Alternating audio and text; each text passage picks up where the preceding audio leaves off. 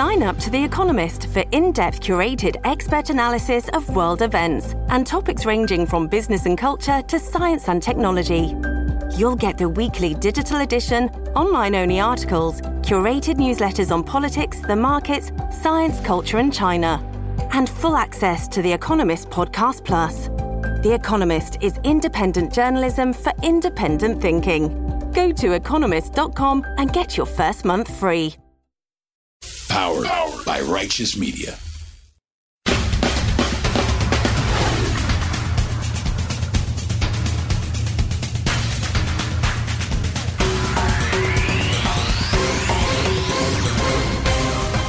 Welcome to Independent Americans. Welcome to another special Ukraine War Report and episode 162. I'm your host, Paul Rieckhoff. Putin's Russian forces continue to target civilians, and Ukraine continues to stand strong. But more and more people are dying, and more and more children are dying. Now is a time to stay vigilant. There are more than 300,000 people are still in Mariupol. They don't have food, they don't have water children, three children. I know, I know it. Uh, it's really, it's really true. Three children uh, died from dehydration. You know, in the 21st century, children are dying from dehydration in my in my city. It's the 21st century. Children are dying from dehydration in my city. That's a brave woman named Victoria that had just escaped Mariupol, talking to Rachel Burden from the BBC. That's the reality of war in Ukraine right now. It's a reality continuing to unfold as you listen to this podcast. It's a reality that has shocked, horrified, and outraged people across the globe and across America. And across America, more and more people are becoming more than just shocked, horrified, and outraged. More and more people are becoming active. Like we used to say on this show a lot if you're not angry, you're not paying attention. But being angry is never enough. Every one of us can turn our righteous anger into positive impact. And it's happening all around the globe. It's not enough, especially for the kids in Mariupol dying of dehydration right now and across Ukraine, but it's necessary.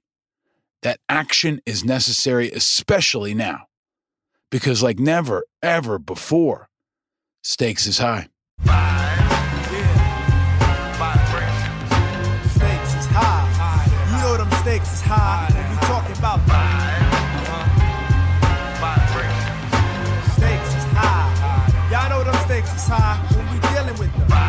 Stakes is high, higher than ever, especially if you're in Ukraine. But even if you're not in Ukraine, but if you're in support of NATO, which is in support of Ukraine, you probably didn't even see this. Four U.S. Marines were killed this week when their Osprey aircraft crashed in a Norwegian town in the Arctic Circle during a NATO exercise. Four Marines, based at a Marine Corps Air Station New River in North Carolina, were killed on Friday when their MV 22 Osprey crashed under stormy weather conditions in northern Norway.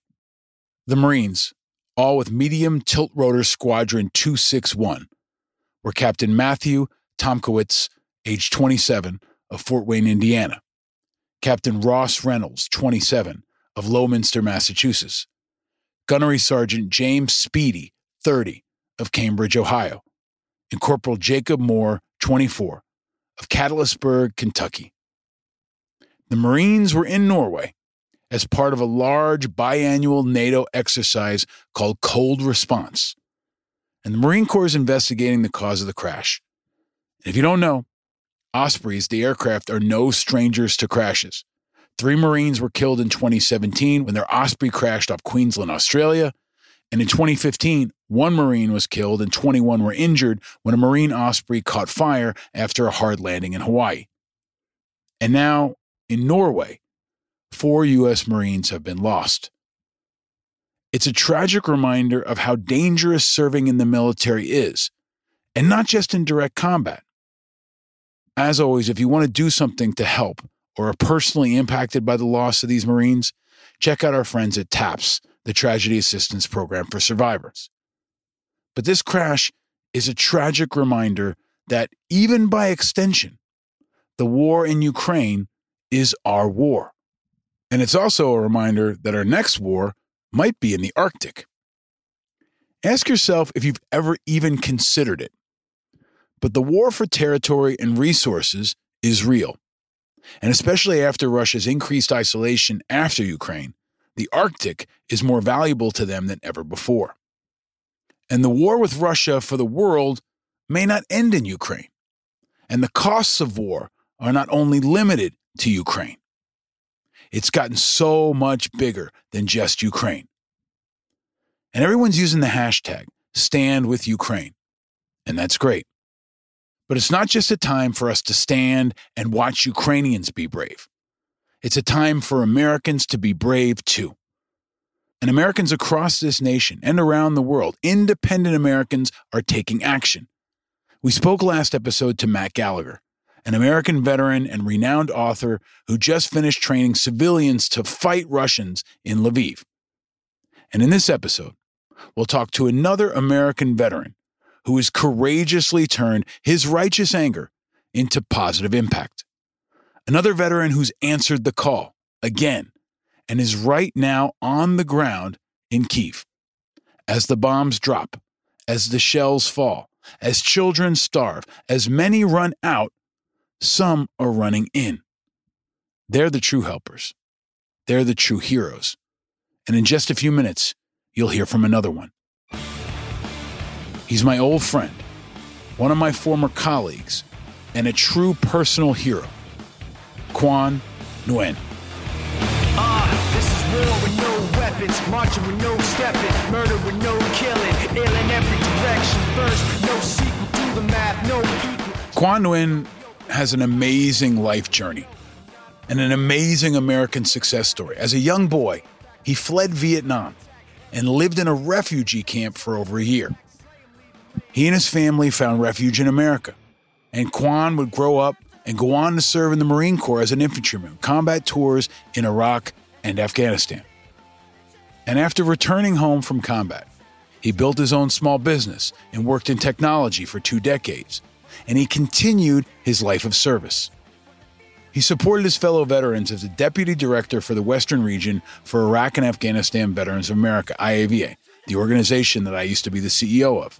He also worked with Combat Veterans Motorcycle Association and with other nonprofits. And years ago, when IAVA kicked off our groundbreaking national tour to combat suicide with the legendary rock band Linkin Park, it was Quan that led the way for us. For an entire national tour, with Mike Shinoda and the late Chester Bennington and the band in dozens of cities, Quan worked with the crew to promote awareness host veterans, share mental health resources, and save lives. Quan Nguyen is a leader of action and a true helper. And when the war in Ukraine started, the American combat veteran left his family in Utah and went to Ukraine to do what he could. He's put down his rifle, he's risking his life, and he's now helping children who are refugees from war like he once was himself. He's founded a new nonprofit, and he's transporting refugees to safety and delivering supplies to safe houses across Ukraine. Quan's an old friend and a colleague of mine, and a guy I respect so much. And he joined us for a session that we just recorded from inside Kiev as the city continues to await a Russian assault. Quan spoke to us as artillery rounds fired off behind him, and air raid sirens and the threat of missile attacks swirled all around. It's a brave, riveting, inspiring conversation that's not like anything else you're going to hear in the American media. It's the kind of ground truth you can expect from independent Americans and righteous media. Back in 2014, I met Linkin Park's visionary MC, Mike Shinoda, in Los Angeles. And if you're a longtime listener of this show, you remember when Mike Shinoda joined us here on episode 68 in July of 2020. When I met Mike in LA, It was through one of his bodyguards, an old friend of mine named George, who had been a British Special Forces soldier. George hooked up the intro, and Mike and I met outside one of his recording studios, and we talked about war, we talked about loss, we talked about music, and we talked about struggle, and we talked about vets. And a few months later, we launched a campaign together and dropped the video for this song.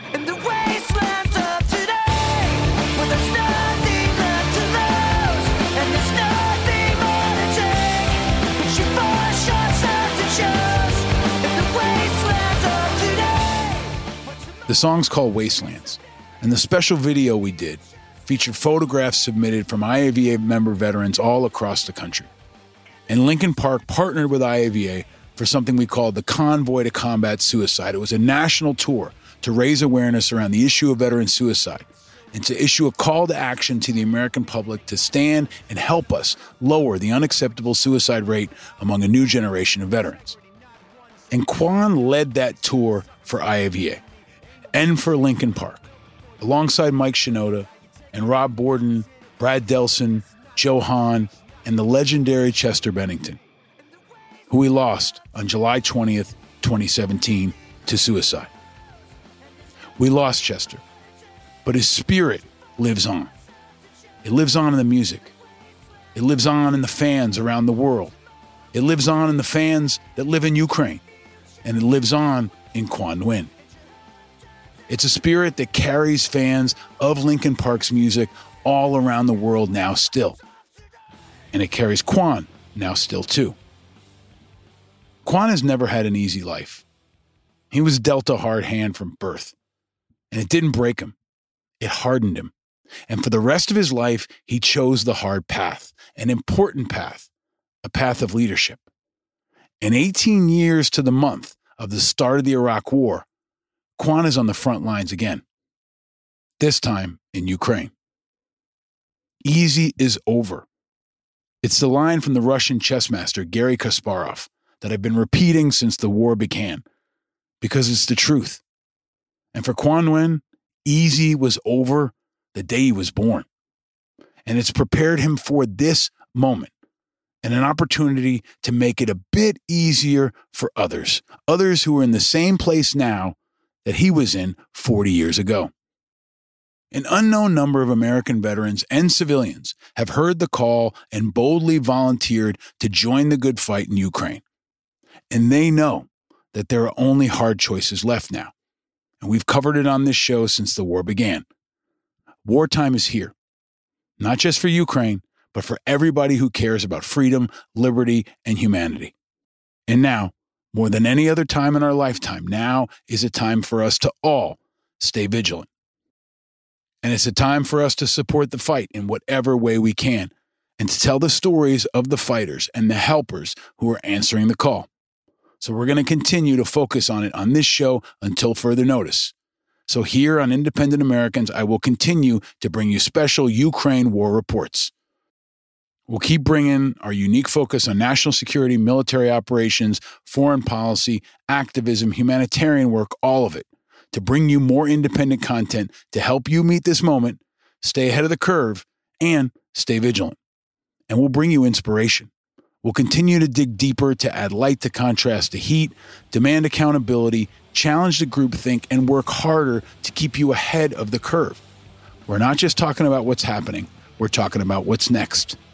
We adapt, improvise, and overcome, and find ways to take action and talk to people who are deep in the action.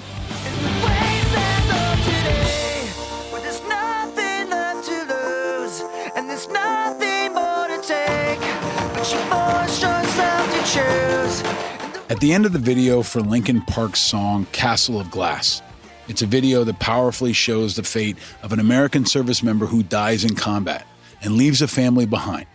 At the end of that video, there's a quote by Winston Churchill that says, All the great things are simple, and many can be expressed in a single word freedom, justice, honor, duty, mercy, hope. This is a time when those words are more important than any other time in recent memory.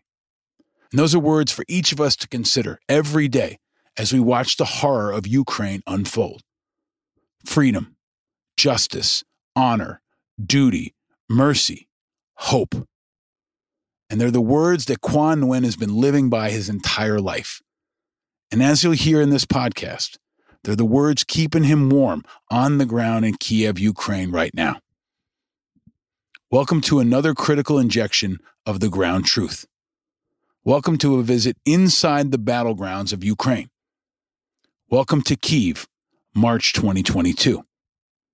Welcome to a conversation with a true helper. Welcome to an episode about freedom, justice, honor, duty, mercy, hope. And most of all, hope. Welcome to another Ukraine War Report. Welcome to Independent Americans, episode 162.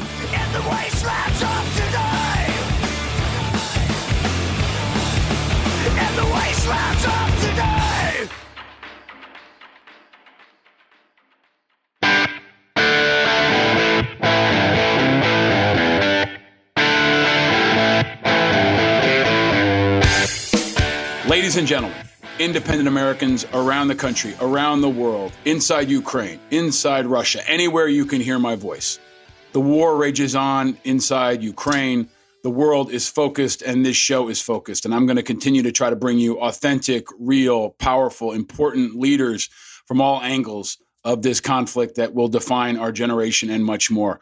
Uh, and the man joining us now is an old friend of mine, a personal hero, a former colleague, a guy who represents the best of what this country is all about.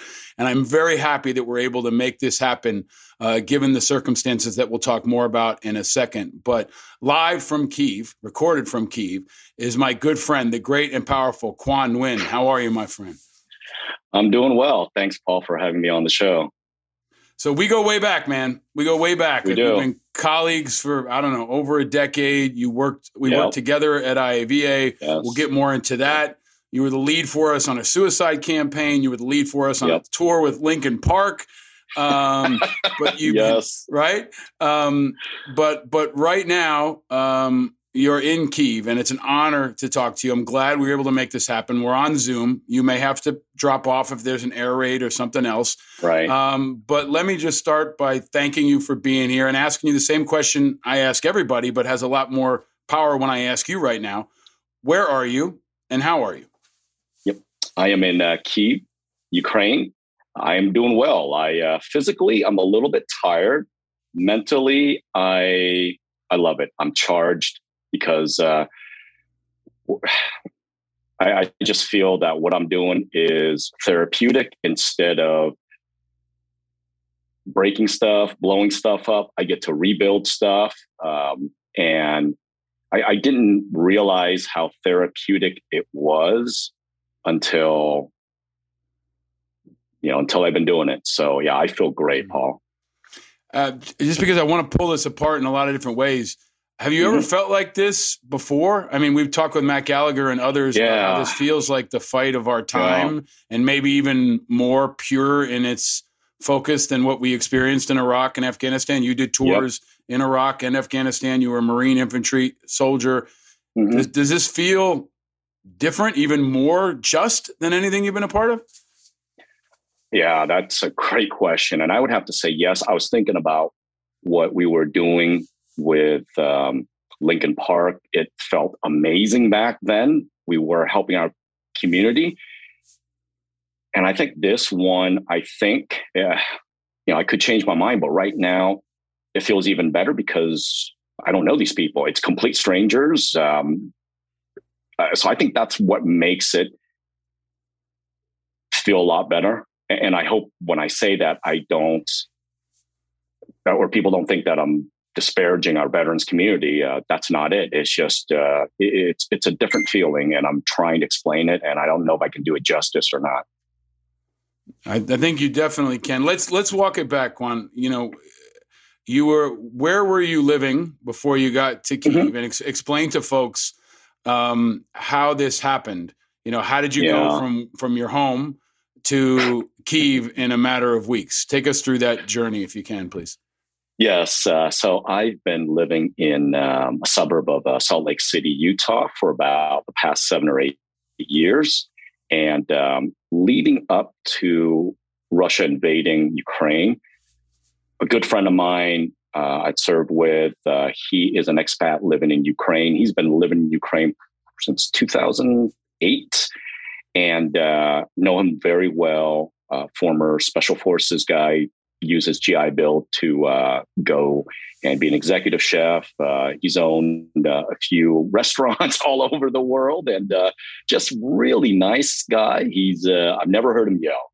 That's the type of guy that he is. And as as as much as I think I'm a decent person, I uh, I yell. Unfortunately, I lose my temper, and so knowing him throughout these years and knowing his demeanor talking to him leading up and then during the invasion, uh, after Russia invaded, um, I could feel that uh, he was definitely getting beat up. He was doing it by himself. So what he was doing was he used to live, live in Kiev, and then he moved to Lviv October last year, and it was pure spidey senses. Uh, he felt there was a shift going on, and he figured, you know what, I'm going to move to Lviv. And not only that, but uh, um, it, it's it's a beautiful town. My gosh, I absolutely love it. And um, so he started having friends from Kiev who wanted to get out of the country, stay at his house. So it just started out as friends and family.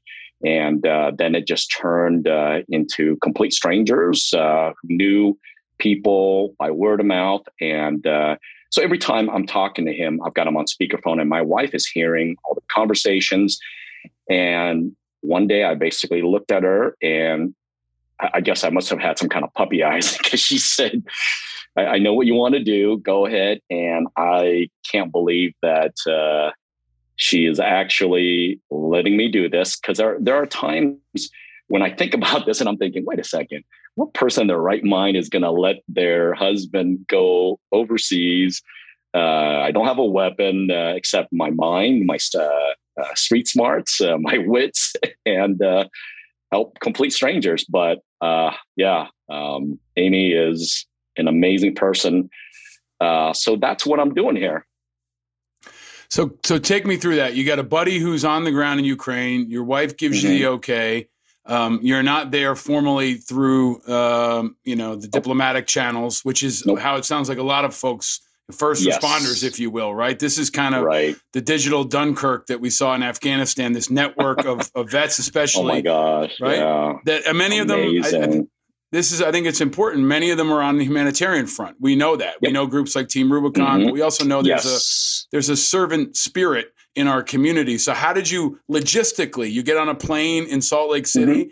and then take us right. through how long that takes yeah. and how you eventually got to, to Kiev? Right. So there, there was a lot of planning. I didn't just pick up my bags and go. I knew that uh, I, I asked Rob what they needed. So obviously during the first days, it was medical supplies, uh, IFAKs. So I started a um, nonprofit, uh, 501c3. I put it out there asking for donations, uh, obviously put my own money into it grabbed a bunch of uh, medical supplies and anything I can think of. And, um, but I, you know, we, talked about a lot of different things prior to, and the big question was, why am I going there? Am I going to provide any impact or am I taking up space? Uh, because there's a lot of do gooders. But if I am just jamming up the logistics um, when important people uh, for example, I think medics uh, who are coming over here are definitely more important than me. Uh, so it, there was a little bit of back and forth, and uh, obviously there was an option for me to just go the border. Um, and at some point, we realized that okay, I've got some skills um, from my background that I can definitely make an impact. So I took a flight to um, um Krakow, and then from Krakow uh, took the bus to uh. Uh, and then from then on, I basically, I didn't have a way in. I just asked around and uh, got onto this bus. And even the way leading up to it, at one point, I think I was texting my friends like, this feels like part of Taken, uh, this guy's asking me to come into his warehouse. I'm the only one here. so here's my location. And if you don't hear from me, uh, you know my last location. and got onto the bus and uh, they drove uh, across. So the bus that I got onto, they were ferrying uh, Ukrainian refugees into Poland. And then they would turn around and go back. And so I basically got on that bus. I paid them a couple hundred bucks uh, to do it. It was legitimate. I got my papers checked, everything stamped, whatnot. Um, and then I come in the middle of the night uh, in uh, Lviv and uh, find my uh, buddy's apartment, and we go from there. Wow. Now I want to go deeper into what you guys are doing there, but I want to go back to Mhm. the why because I asked Matt Gallagher this Yeah. question in the last episode. It was really powerful, and, and I think some folks understand it, some folks don't. You know, Yep. I feel a pull. I think a lot of us who've been in the service or in the humanitarian space feel feel a pull. But but but Quan, for you, why are you there, and why did you go? Yeah, I think there's a deeper level for me. Um, I think you know that uh, I was born in uh, Vietnam in Saigon in 72. I saw the fall of Saigon. I remember getting shelled, uh, getting rocketed, tanks rolling through the streets. Uh, I remember escaping uh, Vietnam, at least trying twice. Uh, first time we didn't succeed, and our boat was stranded out there we were my dad was put in a re-education camp. Uh, eventually we did succeed but we were in refugee camps for a while almost a year. And i remember how horrible the the conditions were rats running around. Um, and i remember how kind the people were at this one refugee camp. It was like in the middle of a park but it was surrounded uh, i guess like a moat but it was more like uh, the way that they uh, distribute water. And i remember the residents would uh, ride their bicycles by and throw over food. And I just, uh, yeah, so for me, uh, I've always had empathy for refugees. Um, this one is a no brainer for me. What happened in Afghanistan with our interpreters um, and our friends, I, I donated like um, anybody, but uh, I did have an opportunity to go. I was asked by some people uh, because I, I, I do know um, that area well, but I didn't. Uh, so I felt guilty. So I think that's the why is the you know the sense uh, uh, the pull of what we do, but being a refugee, I I, I can only imagine. Um, so talking to these people, it almost makes me think of the journey um, that my family and I went through, except that we were living in a, uh communist country. So going from one city to the next, you actually had to split up the family uh, because back then they worried about the brain drain. Um, after a while, they didn't care, just like Cuba, right? And uh, so from going from one city to the next, you had to check into the police station. So if you were there as a family, they could figure out like, yeah, you're trying to escape. But if you uh, split the family unit up, uh, which is what we did. Uh, we all we had was whatever bag that we had. Uh, so it brings memories back, um, which is interesting because I may not remember what I had for dinner two nights ago, but there are certain parts in my in my childhood that just are seared for whatever Mm. reason. So that's the why. Mm. Thank you for for sharing that. I think it's so important. I was going to ask you about this amazing journey you've had, Quan, where you've been, you know, a refugee yourself, and now you're you're helping another generation of refugees. full circle. You, you've been, you know, you've been on the front lines of of many fights, um, and in the Marine Corps, you were an infantry guy, right? So you know what it's like to kick indoors. You know what it's like to carry a weapon. You know what it's like to fire um, weapons, right, and be fired Mhm. at. Um, can you talk about why you chose to do what you're doing now as a humanitarian? Some vets are picking up guns and and going in Yeah. and you know looking for that part of the fight. You're you're doing something that is really humble and I think important. But can you talk about why you made the choice to to go there as a humanitarian and not as a soldier?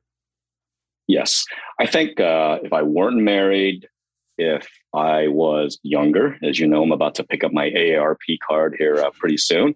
Uh, uh, You don't look like mean- it, man. You don't look like it. I, I'm drinking what you're drinking. you know that. We've talked about this before. Yeah, You look a lot younger than you are. Oh, it, it's uh, I I think that sense of excitement never goes away. Having said that, I did um, practice what I preach coming back and through my work with uh, um, your organization, IAVA, which is get therapy, talk about it, and in talking it through, you're able to work some things out. So for that adrenaline part, uh, part uh, I ride my motorcycle, I skydive, so it it it, it takes care of that. Um, but I did think about should I join the uh, the Legion or should I do this? And at the, the end of the day, I, I have a family. I've picked up a weapon. Uh, I've been there, although I think if I did pick up a weapon, you know, the justification is there, it's righteous. But what I can offer is why not utilize that part of it? Um, and that's what I thought. And I, I even, you know, we, we talked this through, uh, my wife and even with my friend, which is okay, sure, you come over here. I'm always looking at things like a chess game, got to be a couple steps ahead. Mm-hmm. Somebody's going to ask about my background, and then um, I'm sure there's going to be somebody that may ask, uh, "Hey, well, if that's the case, why don't you uh, pick up a weapon for us, uh, etc." Uh, and actually, I have, and I've turned it down because it, what I'm doing and the feeling that I get from it validates what I thought I was here to do, which is repair stuff, not Mm. you know take another life. Um, I'll defend myself and my loved ones here and my friends. Uh, don't get me wrong, but uh, I not carrying a not carrying a weapon. Um, all I'm doing is trying to do what I can um, on the humanitarian side. Mm. Blessed be the peacemakers, man. You know, it's come full Yeah. circle, and now you're over there. Now, Uh, a huge part of our work together was mental health. I mean, you were ahead of Mhm. the curve in helping us explain the importance of mental health and mental health injury. We did a huge campaign with Linkin Park, and for folks who don't know, you were the lead guy. You were like the head of our crew on I don't know how many dozens of cities where we'd have veterans come Yeah. out. They'd be on stage. They'd do meet and greets with Chester and Mike Yeah. and the whole crew. And then we tragically lost Chester to suicide. And I bring Yeah. this up because uh, you and I know that when the war ends, you know, the pain really begins. And Yep. the part of this that I don't think Americans fully understand, unless they've been in combat or around combat, is the mental health toll. So, knowing what you know Mm-hmm. And being where you've been, can you talk about the mental health environment that you're in right now in Kiev? mhm. And in particular for the kids, I don't think we're talking about this enough because the human cost Yep, is going to be tremendous. But can you put us in the, your shoes over Yeah. there and give us a sense of what that, that environment is like? Yeah. So part of what we do is all grassroots. Uh, it's through word of mouth, and we talk to a lot of people. And there have been some people that have said, um, that, you know, there are students that say, geez, instead of worrying about my exam, I have to worry about, am I going to make it tomorrow? Um, and then I've got the parents who are saying, I have to leave my husband behind. Um, I have to leave my parents behind. And then today was a perfect example. Bought some groceries for some family, and uh, the woman, you know, talked about her daughter. Um, it, in the beginning, they would go down to the bomb shelter, but after a while, the the kids just could not handle that, so they just stayed in their apartment and they took a gamble. Uh, so that's the kind of mental environment that they're going through, and uh, there isn't a way for these folks to get it. Uh, having said that, I have been contacted uh, by some folks who do um, um, telemedicine, and uh, hopefully I can look into that. But uh, supposedly it's uh, it's available to uh, uh, to any of the refugees. But yeah, I think that's that's a huge part. Um, you know, you and I are used to it. The the shelling. Uh, when when we have air raid sirens, everybody's running. I just kind of lackadaisically uh, gaggle and find some place, and then when something is uh, you know I, I can differentiate between uh, outgoing versus incoming, and people mm-hmm. ask me mm-hmm. how I know that, um, mm-hmm. and then I can tell how far it is, and I, I, get that. Well, it sounds a lot closer. Well, let me explain acoustics and why that is the case, and uh, yeah, but uh, they this is their first experience in 2021, which is crazy. Um, so yeah, I um, that that is that's the mental environment. It, mm. it's it, yeah. I think it's so it's so important, that you've been telling these stories too. And I think Americans, uh, you know, can understand and and empathize, but when they hear it through American eyes, it just it, it, it's almost like a translation. And I think having you and yeah. Matt and others on the ground there is important. Having your voices out in the media is even more important because you're humanizing yeah. it. You know, this is a, a, a really it's funny the things you remember about combat, right? And a, a, couple of weeks ago, we had a big ice storm up where I live, and everybody had generators going. And right. my kids oh, could hear the generators. and and I said to my boys, I said, guys, I remember hearing the generators for a year because nobody in Iraq had power and generators right. were everywhere. And I just got used to that sound. And it took me down a path yep. of explaining to them mm. the, the, just the kind of grating sound wow. of generators that you almost forgot about. Um, yes. Can you talk about, you know, you you are you know a well trained, highly trained, multiple combat tour Marine. Um, part of what I think is, is, is helpful in times like this is that hope and connection. There is a connection mm-hmm. among that community that's like nothing we've yeah. ever seen. There's a spirit, right? A fight that I've never seen, and you're on the ground with. But can you talk about the the fighting spirit and what you're seeing on the ground there that the news may not oh, yeah. be, be showing?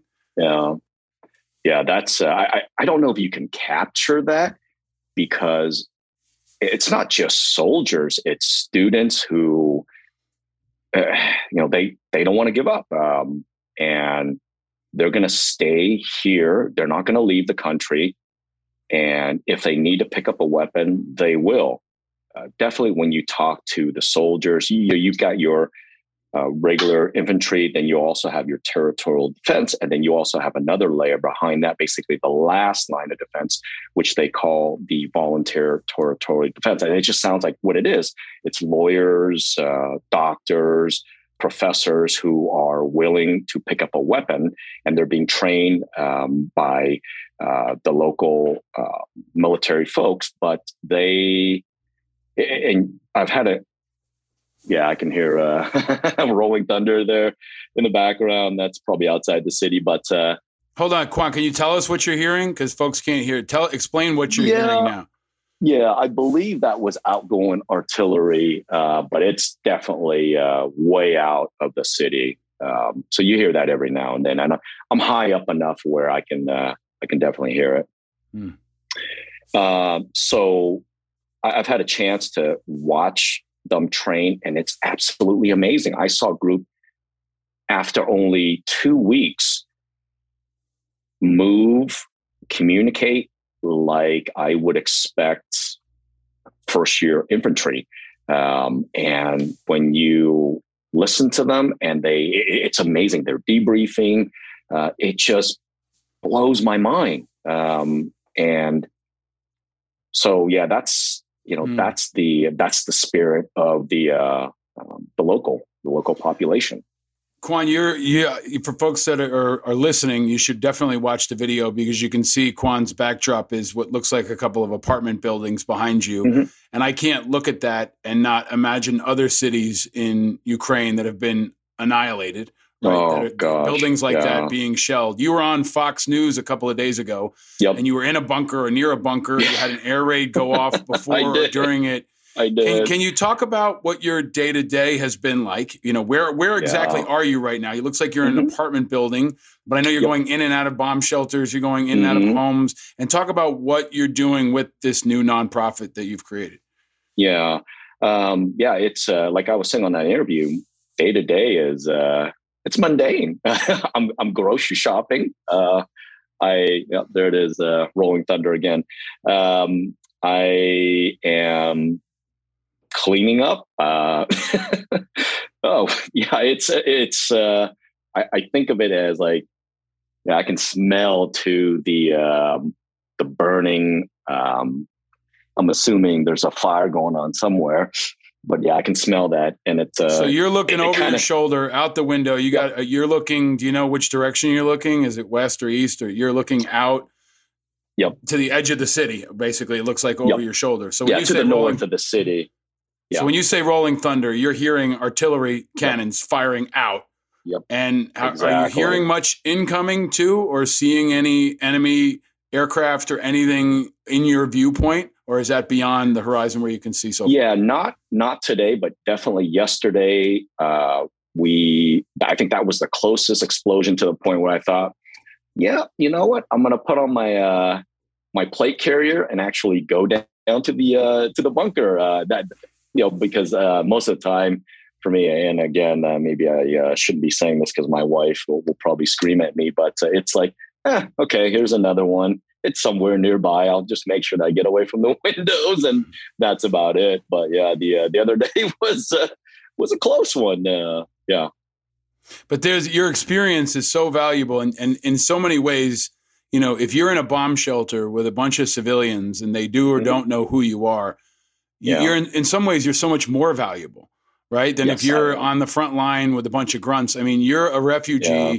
who's been a marine who could be in a bunker with kids, and you might be Yes. the only trained fighter in that in Yep. that whole bunker.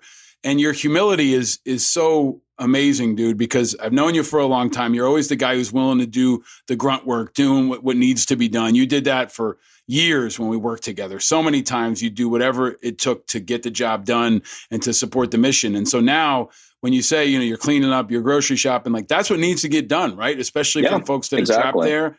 And this nonprofit you set up, can you explain the name of it? It's called Yep. Task Force 824, right? And it's taskforce824.org. Can you explain why you named it that and what you guys are doing? Yeah. So uh, basically, we kind of took a, I guess, a page out of uh, Task Force Pineapple. 824 uh, refers to the Day of Independence for Ukraine, 1991, from the Soviet Union.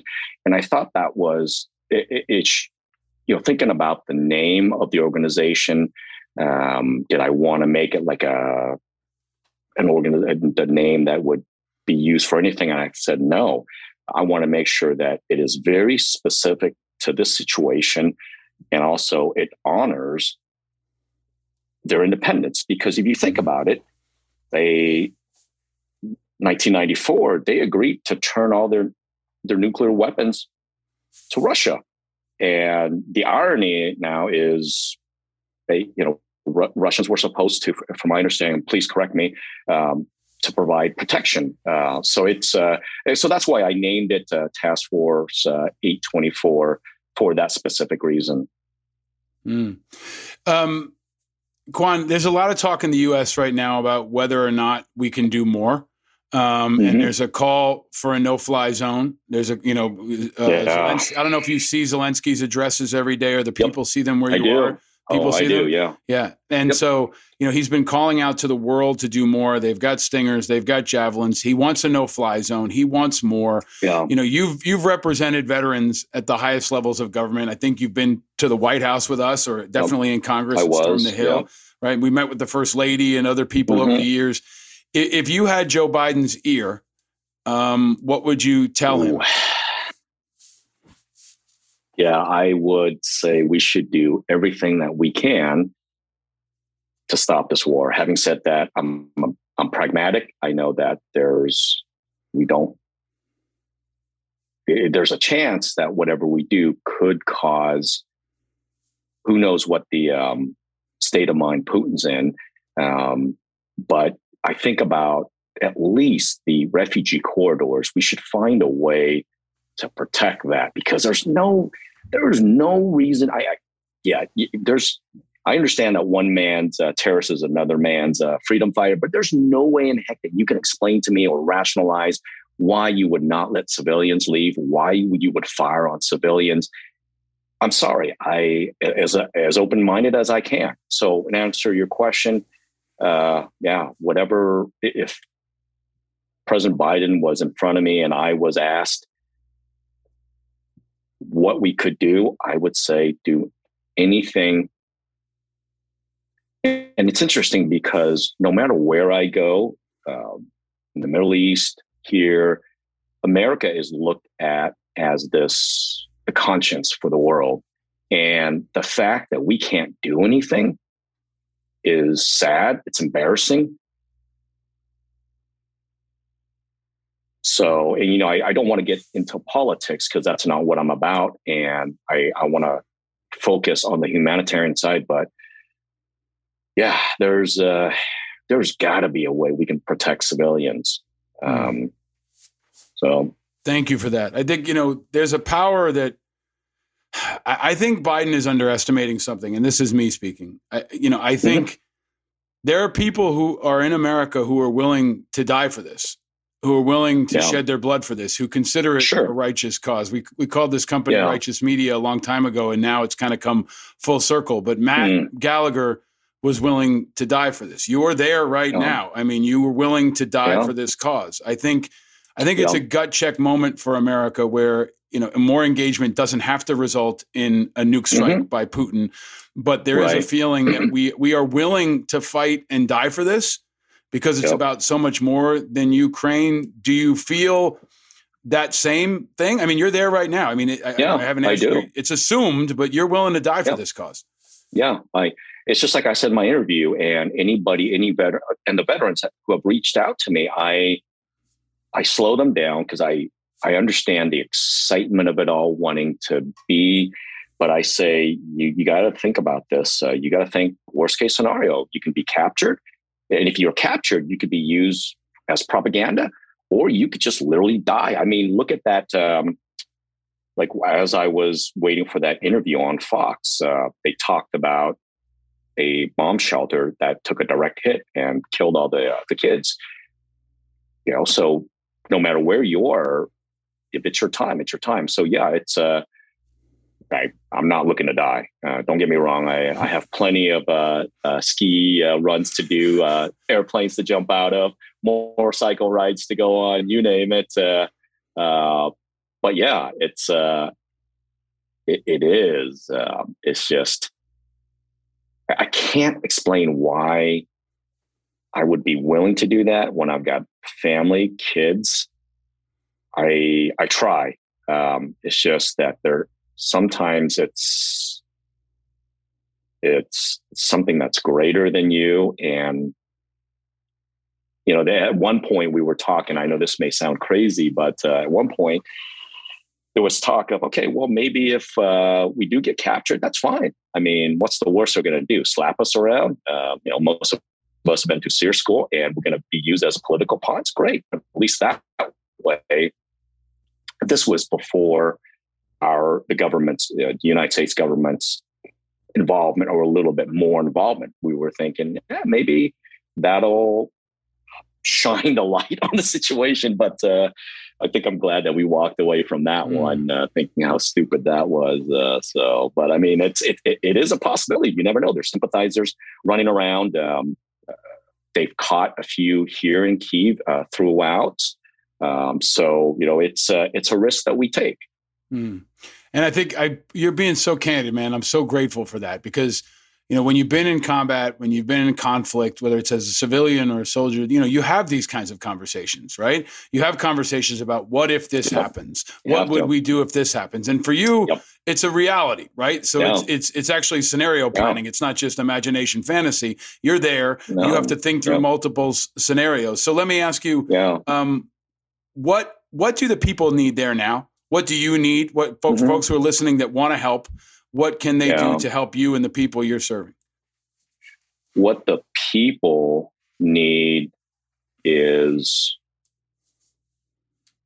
normal everyday things that if you can think about medication baby food baby supply diapers feminine products anything that you can think of a family that goes through and needs um, like today i think i posted that picture uh, flour uh, some diapers, uh, socks, um, anything. Uh, but I would say medical supplies, medication. Um, we're trying to reach out to the pharmaceuticals and hoping that um, they'll work something out. Um, trying to think what else. And um, Quan, one but thing you said So in- what I'm Good. One thing you said in an earlier interview, and, and we got a little bit of a chop there, which Mhm. if there was ever an interview where you would understand technical difficulties, this is going to be one of them, right? Um, yeah. But you, you said something that, and I know, remember this from IAVA, right? When we were working, we'd say, oh, you know, vets need, you know, uh, Yep. housing, right? Then somebody would send a bunch of shingles. Right. And it's like, I can't Yep. do anything with shingles, right? In the same way, you can't do anything with like a, a jar of baby food, right? Somebody Amazoning you a jar of baby. But what you guys Yes, need is money right? You're on the ground. It- you need money, yep. right? The old saying, like send lawyers guns and money. Like you need Yes. you need money, and folks can donate at at TF eight two four. It's TF eight two four right dot org. 824.org. And yeah. that gives you you're- money to be able to right. put it into play in the field Yep. out there, right?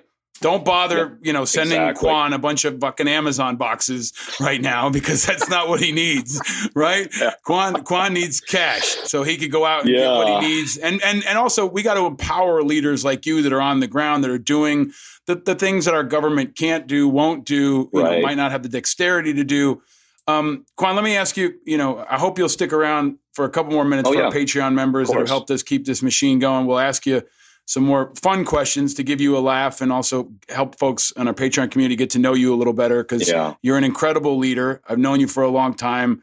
You're a man of honor. You're I, I love the shit out of you, man. You know that. I hope you know. After, Thank you. All we've been and through. Vice versa. Yeah. Um, how long are you going to stay, man? How long are you going to stay, and what what happens next? what happens next? Yeah.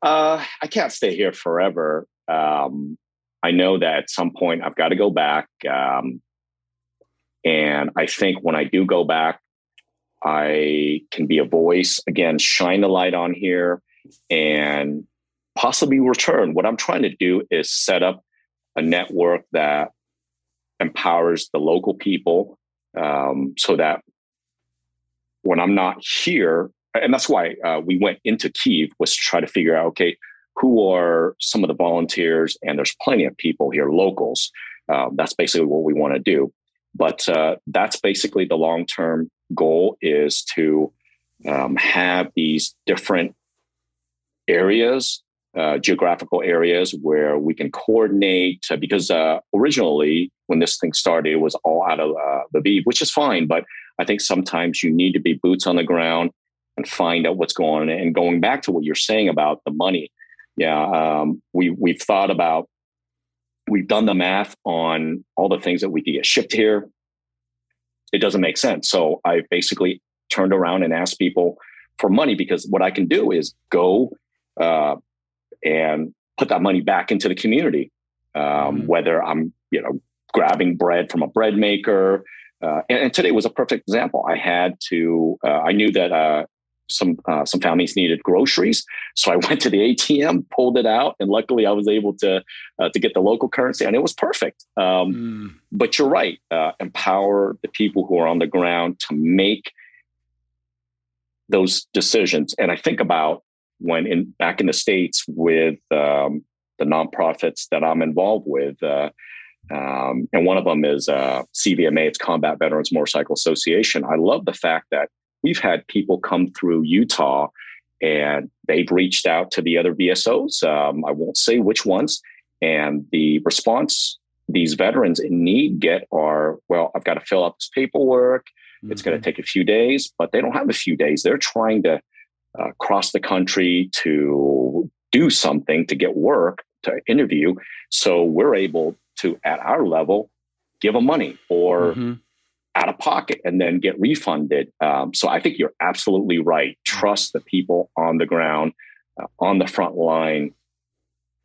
Well, especially experienced, thoughtful planners. Yep. Um, and people who are, you know, you've been all around the world. You've been through a lot of shit. You know, you're the guy Yeah. that if my family was back in, you know, Kiev and I was on the front line, I'd want you in the bunker Yeah. with my with my kids and my family and my parents. You know, um, Quan, it, you know, the the attack, a full attack, a broader attack on Kiev could come any minute now, any day Yep. now, right? They, they've been able to hold them off so far Mhm. but it feels like that that that great fight is imminent. Um, Yeah. We are, of course, rooting and trying to support Ukraine in, Yes. in their in their win, which is now, I think, more realistic than people most people imagined. There's going to come a point where you can't leave that city. are you going to stay? And and uh, if that comes in the next 24, 48 hours, are you going to stay and fight or and do what you can, or what are you going to do, man? Yeah, that's uh, that's something that I a scenario that I play through. Um, technically, I should be leaving uh, so I can get back to my family. Um, so uh, hopefully, my my wife catches that part. But uh, I I I don't know. Uh, honestly, I've thought about that day in and day out. Um, but I do know this that I have more of an impact getting the logistics out, helping people. And at the same time, worst case scenario, like I said, if uh, you know I am quote unquote detained, um, it's going to shine a light. Here's an American citizen, passport holder, combat veteran. Um, they're going to spin the heck out of uh, who I am, and I think you know where that's going. But uh, man, at least I'll, the light will be still here. So if that's the case, uh, I, I would prefer not to. But uh, worst case scenario, I'm you know it's uh, so that way I'm not disappointed. I'm not freaking out if all avenues of escape are cut off. Then it's like, oh, okay, all right, here's next phase of the operation. All right. There's the old saying. I think somebody said to me, you know, I'm perfectly willing to die for my country, but I'd much rather have my enemy die for his. Right. Yes. And and um, you are a light man, and I just want to give you the, the mic for one last piece here. Anything you want to share, anything you feel like you haven't been able to say, you know, in, in the other, you know, you haven't done much media yet, but this is a place where we don't have Viagra commercials. Yeah. You know, Right. anything that you want to say that you want to make sure folks hear before before we wrap this up. Yeah. Don't forget about uh, Ukraine. Don't forget about these people because they're doing what we would do if our homeland was uh, was attacked. Um, yeah, just don't forget about them. Um, don't let our leaders forget about them. Mm. I think that's that's the important part. Um, yeah, that's it. Don't forget about these people. Quan, you are a light. You are um, everything that's great about America and about the West. Thank you. And your personal journey is is is the fucking stuff of movies, man. Um, you're you're a real inspiration, a hero to me and to my family and to anyone who's known you. Thank you. You've touched so many lives, you know, throughout your life, and and I know in many ways it's just getting started. So I am humbled that you took this time to join us. I am inspired by what you do. I am grateful that that you're there. Um, and just love the shit out of you, man. And and sending Thanks. you and your Appreciate team and the people around you all the support we can. Uh, I hope you'll stay in touch. We'll keep folks updated Oh, and send as much definitely. support as we can. Until then, um, when we get back, we'll have a Linkin Park con. Maybe there'll be a Linkin Park concert in Kiev. That would be pretty fucking oh, awesome. there you go. Yes, I think uh, Chester would uh, approve of that. Definitely. We appreciate you very much, my friend. Thank you for all you do, and, and Yep. stay vigilant. Stay safe. Thank you, Paul.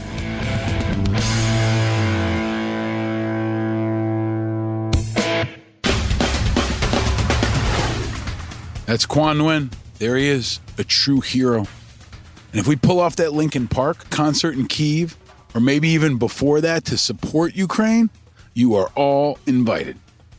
And you're all invited to support Quan and his team at Task Force 824. Check them out online. It's tf824.org. That's Tango Foxtrot, and the number's 824.org. You can donate, you can spread the word, you can support Quan and this fearless team on the ground right now. He represents the very best of what America is all about. And he's another true helper. always look for the helpers. There will always be helpers, you know, even just on the sidelines. Because if you look for the helpers, you'll know that there's hope. in this moment of crisis, people are stepping up to help. And I have a quick update for you about a helper that we talked about recently on this show. In a deep dive on episode 60 with Jason Dempsey, we talked about my friend Brent Renaud. The 50 year old filmmaker was tragically killed when Russian soldiers opened fire on a car he was riding in. He was in Ukraine filming refugees fleeing the area. I told you about his story. And this week, Brent is finally home. I spoke to his brother Craig today. Brent's been flown back to his home in Arkansas, and he received a true hero's welcome as he should. His body was escorted from Pulaski County Sheriff's Office in Little Rock by the police department and by the Combat Veterans Association. His services will be on Friday and Saturday. The visitation will be held between 5 and 7 p.m. on Friday, March 25th, at the Great Hall Gym at Pulaski Heights United Methodist Church. And the families asked, instead of flowers, that donations be made to the Brent Renaud Journalism Foundation. Brent's family has now created the Brent Renaud Journalism Foundation to honor his legacy of storytelling through journalism. The foundation is a nonprofit with a mission of providing scholarships for aspiring journalists. So please support it and share. I'll link it in the show notes and you can find it at independentamericans.us. There's also legislation in the works. There are two members of Congress that have stepped up to formally honor journalists who've been injured or killed since Russia invaded Ukraine. Representative Cheri Bustos, a Democrat from Illinois, and Representative Ashley Hinson, a Republican from Iowa, are both former journalists. And they introduced legislation this week to honor journalists working in the region and to recognize those that have been killed. A number of journalists have been shot at, beaten, and jailed while covering the conflict and the protests. Russian forces are harassing, detaining, and killing journalists working in Ukraine. This new legislation will bring attention to their plight and will focus Congress on their courage. Congresswoman Bustos said, An open and free press is one of the world's most effective weapons in the fight against tyranny. And the courageous journalists and media who have chosen and continue to choose freedom over their own safety deserve our deepest gratitude and respect. She's right, and I appreciate her leadership. I got a call from her today, and she updated me that the bill has over 90 co sponsors. This is a nonpartisan bill, and everybody should support it. So check the link in the show notes, call your representative, and if they're not on board, ask them why the hell not. Brent Renaud was a true helper, and the world is now finally learning his story, and his family, true to form, is turning the pain of his loss into a way to help others. That's what I mean when I say look for the helpers. And on social media, check for the hashtag look for the helpers and share yours. I'll continue to share stories of helpers who are stepping up to meet this moment in Ukraine and beyond. So check us out. And when you're on social, you can, of course, play guest to guest every Wednesday. I will post a mysterious picture of the guest, and you have to guess who it is. This week, I posted a picture of Quan Nguyen with Sebastian Junger an incredible guest we've had on this show before, and another true American hero, another journalist who's been intrepid in his leadership on behalf of journalism and freedom and America. You can check out that episode with Sebastian Junger. It was a huge hit. It was episode 116 from May 27th of 2021. There's also video, of course, online. You can find it all at independentamericans.us. You can also see video of my conversation with Quan there. You can see what it's like inside Kiev. And I'll also post a few videos from those concerts that Quan did with Linkin Park. You can see what Quan did, and you can hear from Chester and from Mike and from the guys in Linkin Park. It was critically important, and it will be important again now. Music is an escape, the video is a reminder, and the messages are a rally cry. You can see that video and every single conversation we've had on this show at independentamericans.us. You can also get Independent Americans gear, you can spread the word, and you can support this show. You can also do that by joining our powerful Patreon community. Patrons. Our Patreon community is the group of people that donate just a couple bucks or whatever they can to support this show. You are our most valuable, most dedicated, most important sponsors. And I thank all of you. Shout out to our newest members, especially to LM Freer. LM, welcome to the Patreon community. You are now among the vigilant, the very vigilant, and the most vigilant. You will get a special extended conversation with Quan. I do ask him the car question. I ask him what he's looking forward to when he gets home, and you get a little bit more of an insight into what it's like to be on the ground in Kiev right now. Also, Patreon members, we're going to do a special Patreon members happy hour this Friday, March 25th at 8:30 Eastern. We haven't done one of these in a while, but join me on Zoom have a drink, meet some new friends. It's going to be Patreon members only this time. I'll do a broader one soon, but it's another reason you should join our Patreon community. I'm looking forward to it, and I hope you'll join us. We'll have some drinks, we'll tell some stories, we might have a special guest or two, but it's this Friday, March 25th at 8:30 Eastern. Please spread the word about everything we're doing and please support us and go to the Apple Podcast Store and give us five stars. We've gotten a lot of great feedback on our Ukraine focus. Please continue to keep that feedback coming. Subscribe for free and share. Shut off the cable news crap and go deeper with us on independent Americans. Righteous Media will continue to bring you the five eyes in all of our podcasts and everything we do independence, integrity, information, inspiration, and impact. It's possible thanks to the Righteous Media team, creative Chris Rosenthal, brilliant Bill Schultz, and precise Paula Hernandez. And it's possible, of course, thanks to my wife and my two boys and my inspiring family. This weekend was my mom's birthday, her 75th birthday. So happy birthday to the woman who first taught me how to be a helper, my mom she's still out there as a helper, 75 years old, and she still works as a nurse in a recovery center, helping people with addiction and trauma every day, giving back and helping others, and continuing to inspire me and everyone she knows. She's a true helper. And her birthday was this weekend. Happy birthday, Ma. It was also the first day of spring. So the boys and I had a great night with her. We took her out for a special dinner. We had some treats. We had some singing. And we just had a great night with my mom. And on the way home, the boys and I were driving. And when we drive home from my mother's house, we pass Stewart Army Airfield in upstate New York. And sometimes when we're passing Stewart, big Army planes fly overhead, blacked out. My kids know that if a plane's blacked out, it's probably military or police. And it happened just as we were talking about the Army and talking about Ukraine and talking about my friends that were there. It's a tough conversation to have with a six year old and a three year old that was basically asleep. And at one point, my son said to me, Daddy, I don't want to go in the army. I want to be a construction worker. And I teared up and I was so proud of him. And I said, Heck yeah, man, that's what we need. We need construction workers too. There are many ways to be helpers. And in Ukraine right now, they're going to need a lot of construction workers. Maybe one day my son will be a part of that crew that makes it happen. But spring is finally here. After the winter, there will always be spring. The geese are in the air, the flowers are blooming. It's been a long, hard winter, and there are hard days ahead. But after every winter, there will always be spring in the United States, around the world, and especially inside Ukraine.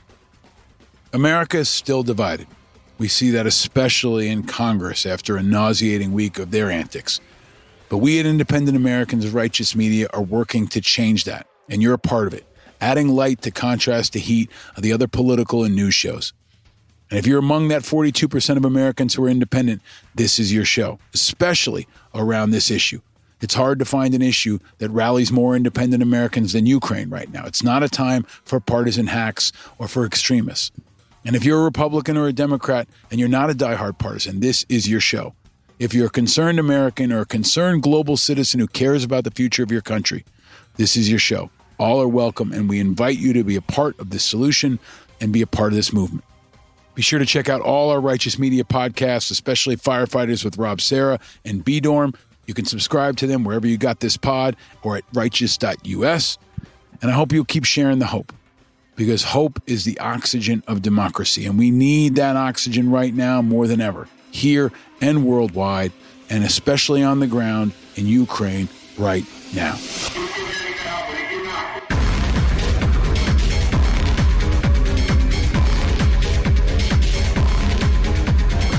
You might be a techno fan.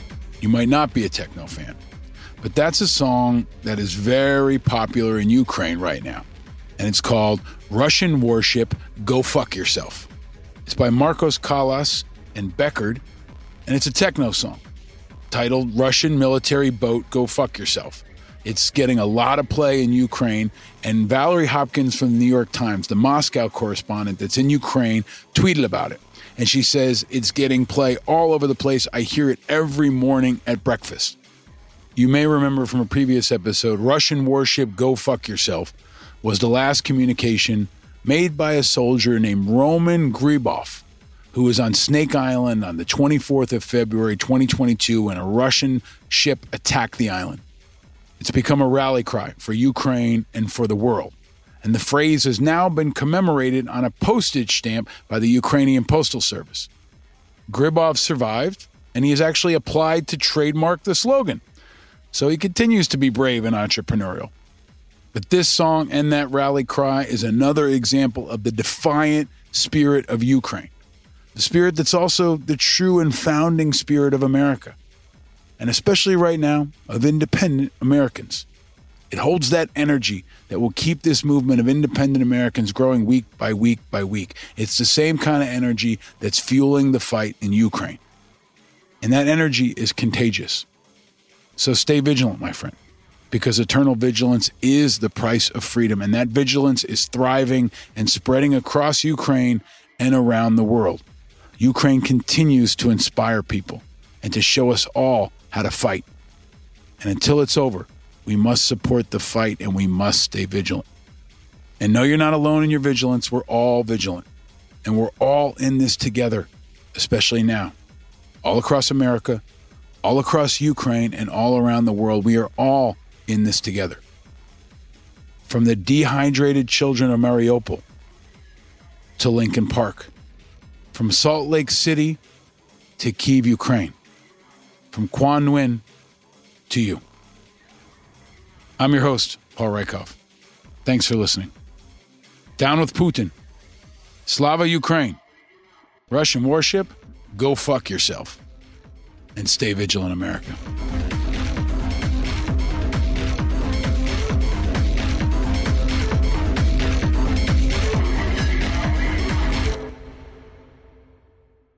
Powered by Righteous Media.